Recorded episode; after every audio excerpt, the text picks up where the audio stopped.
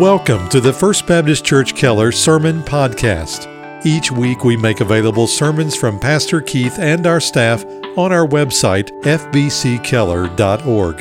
And on iTunes, search for FBC Keller Media in the iTunes Store. And now, our minister to students, Tony Richmond. Well, if you have a copy of God's Word, I invite you to open to Mark chapter 10.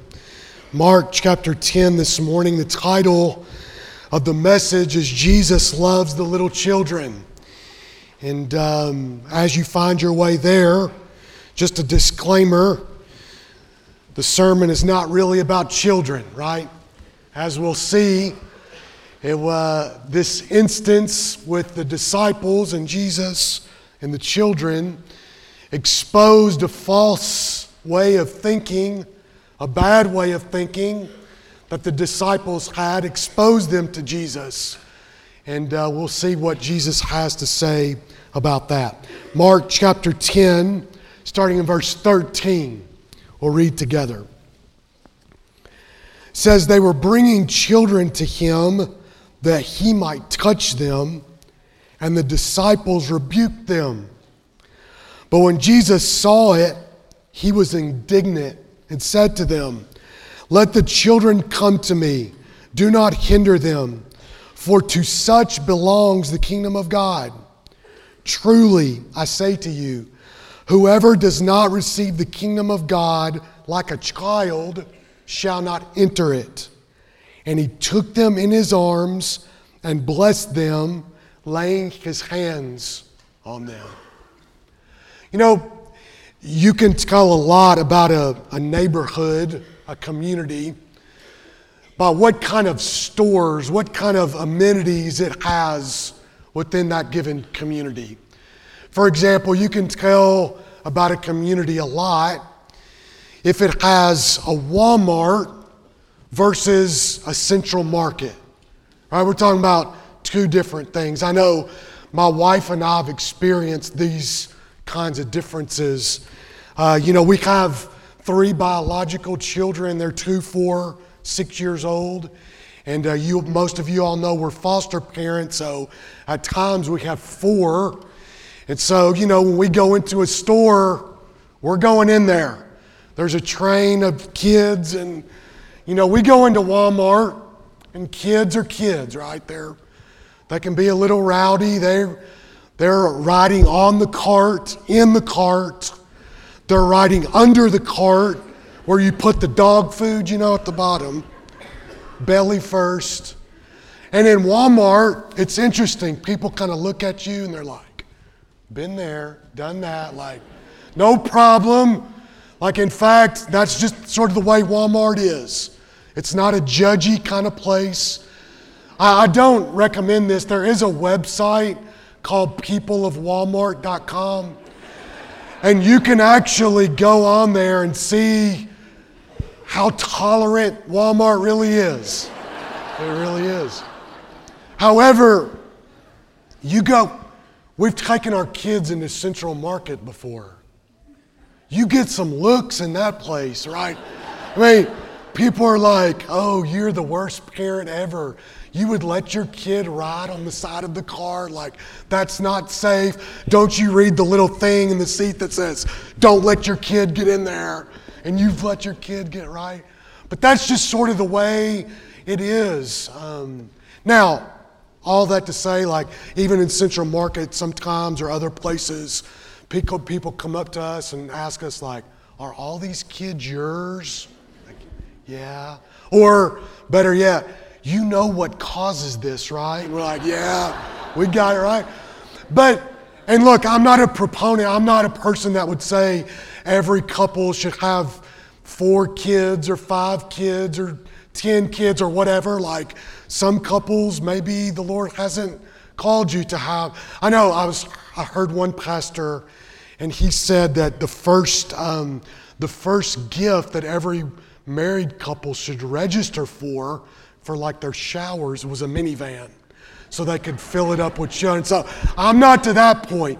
However, it is significant that in the culture that we live, there is sort of this mindset toward families, especially if you have like two seems to be okay, three's starting to get questionable. If you go to four, you've sort of gone radical on people. But that's sort of just the way our culture, in a lot of cultures around the world, four children is nothing, right? It's very small. But in ours, of course, that's sort of an anomaly. And um, so, yeah, uh, this, this issue of children even raises its head in our culture. In fact, I can remember a time in my life where I sort of bought into that central market view of children. I, we, I, we had just gotten out of college, we got married. Uh, I had some debt from college, and I remember we were struggling. I mean, we were making it, but barely. And I remember thinking at that time, if Kristen, my wife, gets pregnant, we're in trouble because we're not like, we're already burdened enough with life, but to add a child on top of that, there's no way we could have done that. And so I remember having that uh, way of thinking. And then we thought, okay, the time was right. And so Kristen takes one of these little tests and it's positive and we're happy and all of that. And then she goes to the doctor and the doctor says, there's no heartbeat.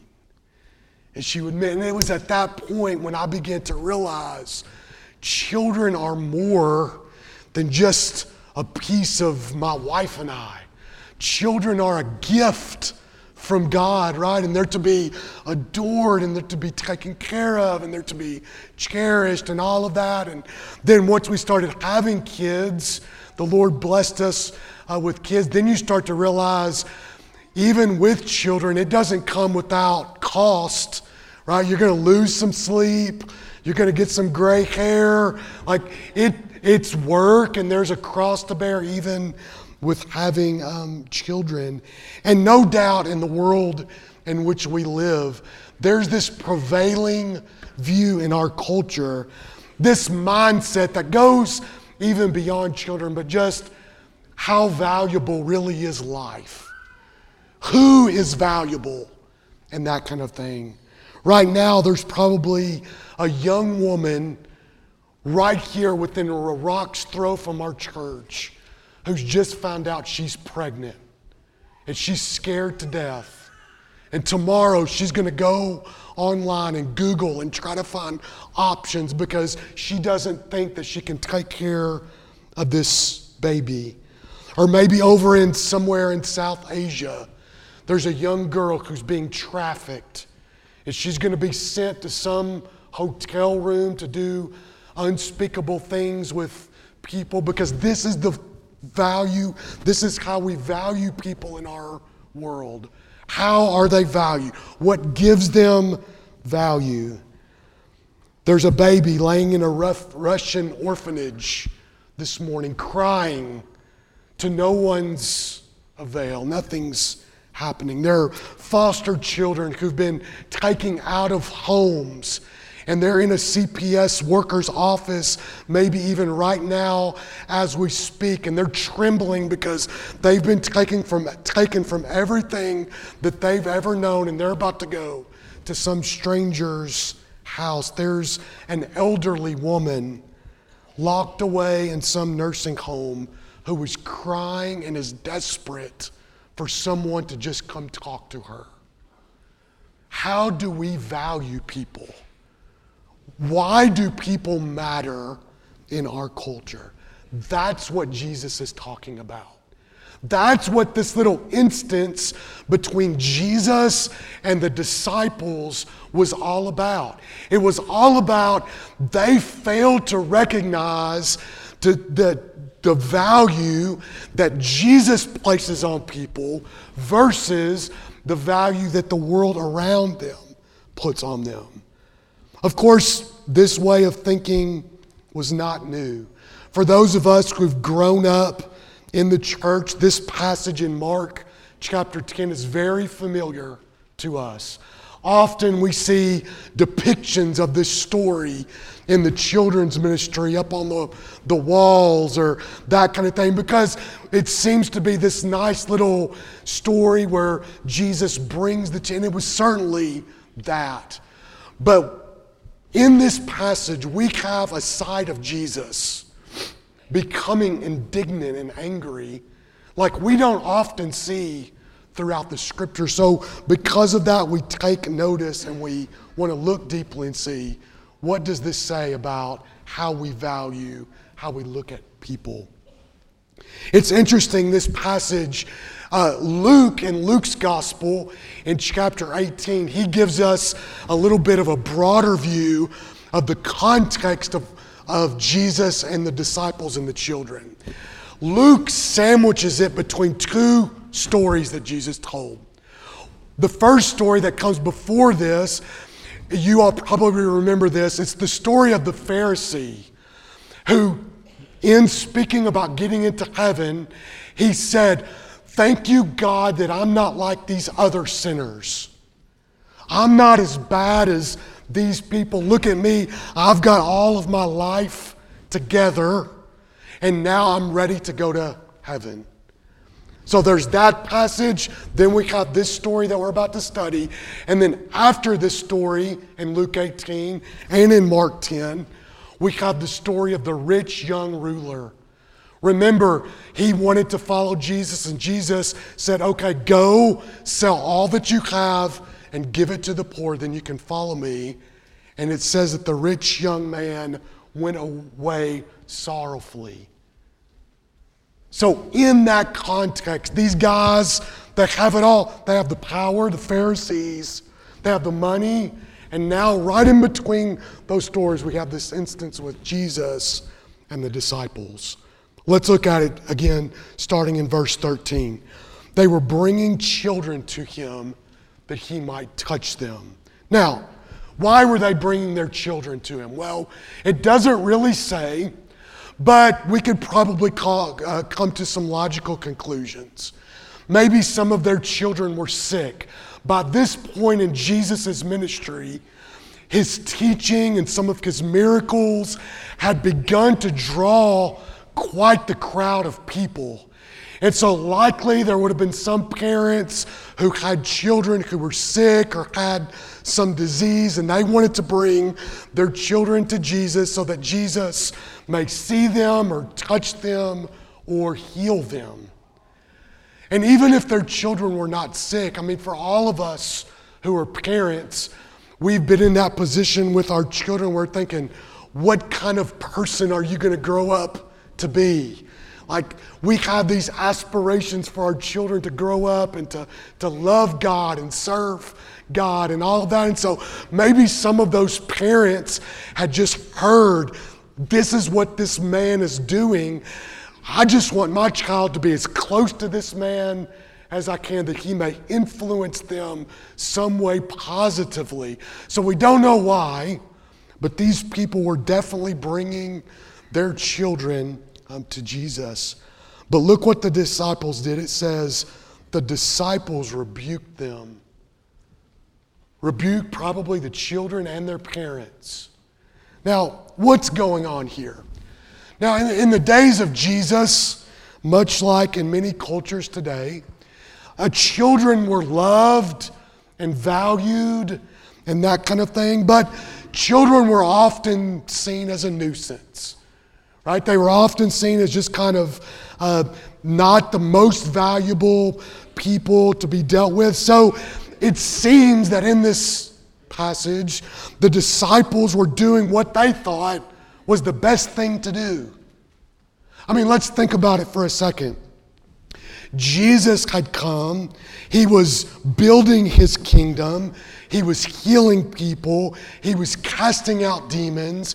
And so the disciples probably thought the children can wait. Like Jesus needs to go and he needs to connect with the political leaders and the religious leaders because he needs his message to be propagated through these people with power. So the disciples probably thought the children can wait because we need to get Jesus in front of these people. That's when Jesus became indignant. It says, verse 14. When Jesus saw it, he was indignant. Jesus exhibits anger that we do not often see him exhibiting.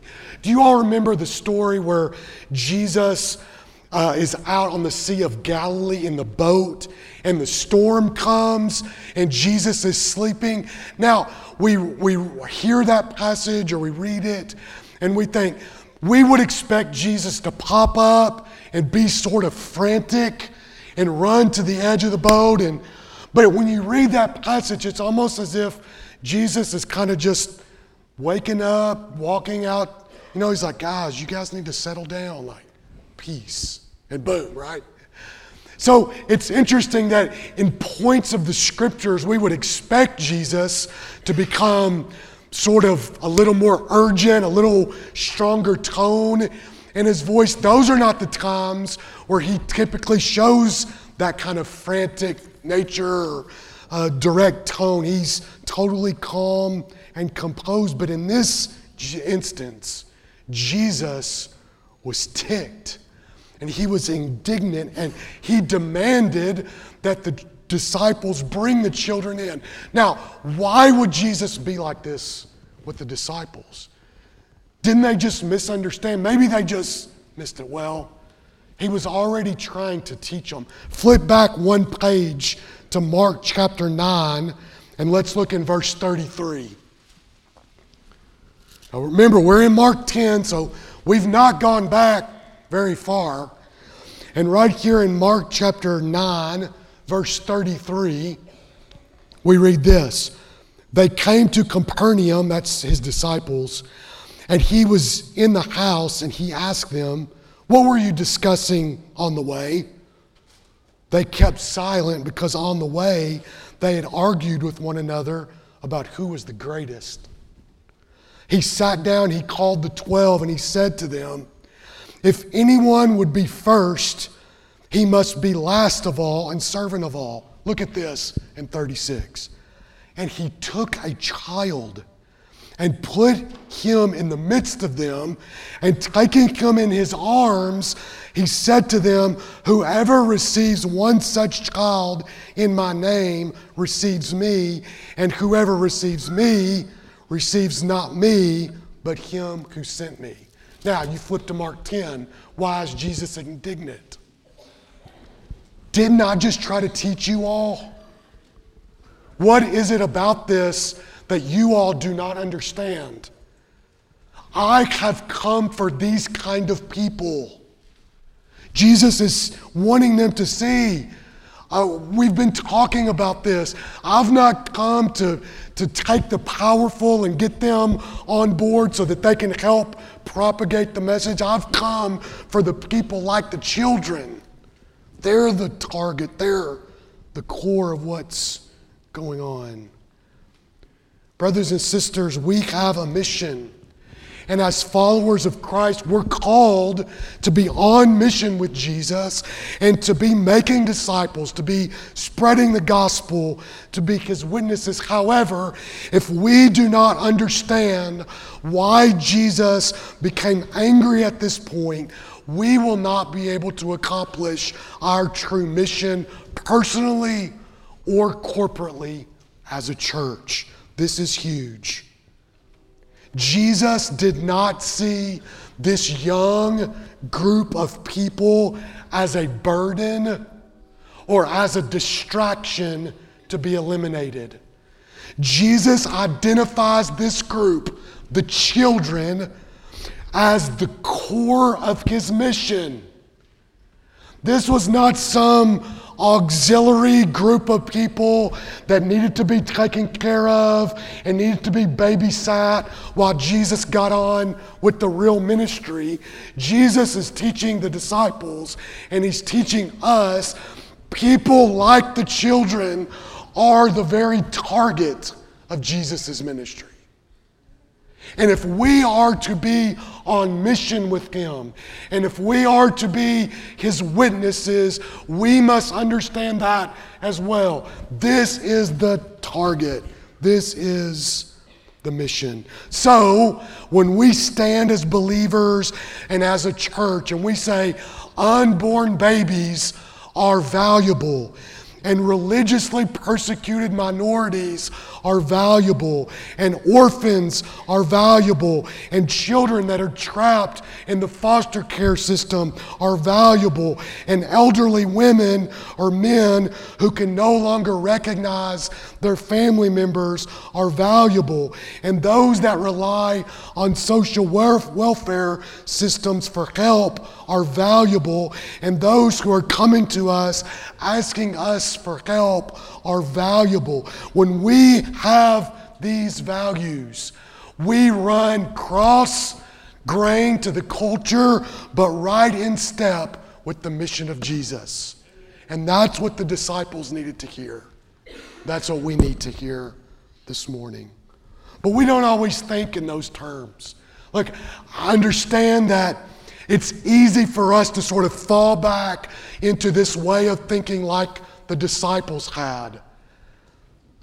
For some of us, like those of you who may be in business, I know that the temptation that exists to spend the most time with the people who have influence over your ability to work your way up the ladder and to neglect those who can't really do anything for you in that regard. Or for maybe some of you teachers, that one kid in your class that just struggles, that needs extra help, that is always sort of needy. It's maybe it's easier at times to focus on the one who's a little smarter, the one who looks like their future is a little more concrete than the one who's vulnerable and needs a lot of help we can easily fall back into this thinking. However, in the economy of the gospel and the kingdom of God, brothers and sisters, the people with power are not the ones who have the most to offer from the perspective of money, influence, or fame. Instead, the apostle Paul says it like this in 1 Corinthians chapter 1 verse 27. God has chosen what is foolish in the world to shame the wise. God has chosen what is weak in the world to shame the strong. You see it? Jesus teaches, and back in Mark 10, the end of verse 14, it says, He became indignant. Then he said to them, Let the children come to me, do not hinder them for to such belongs the kingdom of God. One of the reasons that Jesus was upset with the disciples is because they had forgotten where they had come from. You think about this for a minute. The disciples are saying, Children, these children need to go away because Jesus needs to spend his time with the political leaders, the religious leaders, the people with the money and the power and the influence. And Jesus, I can imagine, looks at them and says, Do you remember where you were when I called you? Oh, that's right. You were out fishing. You were out on some boat somewhere with no influence over hardly anyone, and you are the ones I'm about to spend three years with of my life. Oh, you're the tax collectors. You're the ones who are seen in the community as the liars and the embezzlers and all of that. And so I imagine part of Jesus' anger is that, okay, you're going to treat these people like this without remembering that's exactly where you had come from. You were not the ones with the power and the influence. So, why do you expect that that's who I've come for now? I, I was recently in a group meeting with a lot of foster families, and I got to talking to one of the uh, families, and they were telling me about uh, the, the experience that had of trying to find a good Bible believing, gospel preaching church that they could attend as a family. But this foster family uh, is fo- their foster parents to a young teenage boy who comes out of the background of both physical and sexual abuse. And because of that, there's tons of baggage. There's all kind of disorders and this and that and the other. And so they were telling me about going to some churches in our area. And they said one church we went to and visited, and the church said, Look, you, you all probably should go somewhere else that's a little better equipped to handle your, the issues that your family has. Another church, he said, they were actually, after the service like this, they were getting ready to leave, and one of the members of the church came up to him and said, Hey, look, uh, you know, you all may need to find somewhere else to go because your son was just too distracting for me during the service. I couldn't listen, I couldn't. I wonder if Jesus would look at those churches with indignation in his eyes and say, Do not hinder the children. This, this is not about the powerful. This is not about the ones with the most strength and the ones with the most influence. This is about those people who are broken. Those people who are coming because they're broken and they need a word of encouragement and of love and of acceptance and of support. This is the kingdom of Jesus, and this is exactly at the core and the heart of our Savior. In our culture, weakness and dependence are bad things. And there's an assumption that independence and self power are the most prized possessions that a person can have. And the church is being called by our Lord to combat this mindset with an opposite mindset. Weakness and dependence are okay. And not just okay, they are required for salvation and admittance into the kingdom of God. Let's continue to read as we close. It says this in verse 15. Now, look, in your Bible, if you ever notice Jesus saying truly, or like the old King James, verily, verily, like you need to listen because he's about to say something really important. In verse 15, he says, Truly, I say to you, whoever does not receive the kingdom of God like a child shall not enter it. Now, Jesus is not calling us to become childish. He's calling us to a level of weakness and dependence upon Him. Understanding we don't have anything that's within our power to bring to God. Pastor Keith says it like this We come to God with our pockets turned inside out, nothing to offer, hands open. God, I've got nothing for you, but thank you for your grace. Like we, we need you. That's what Jesus is saying.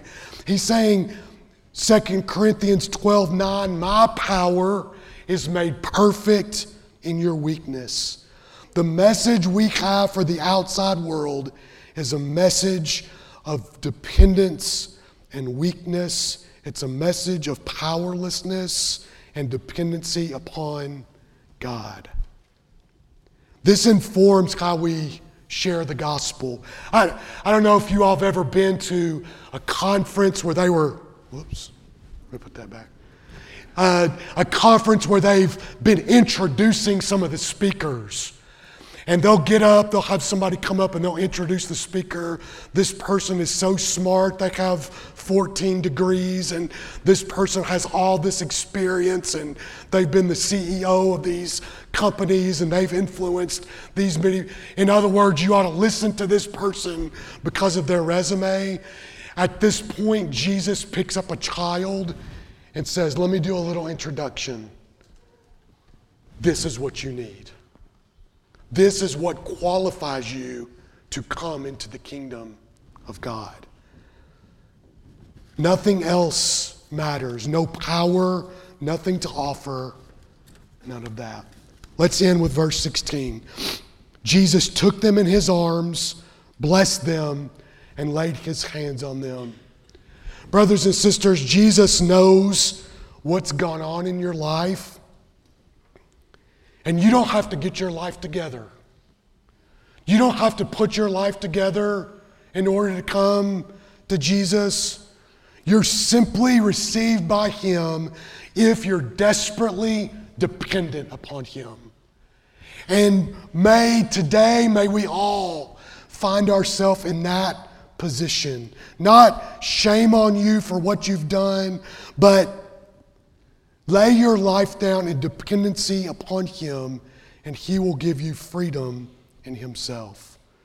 Let the children come. May we be a church that says, Let the children come. Let the weak come.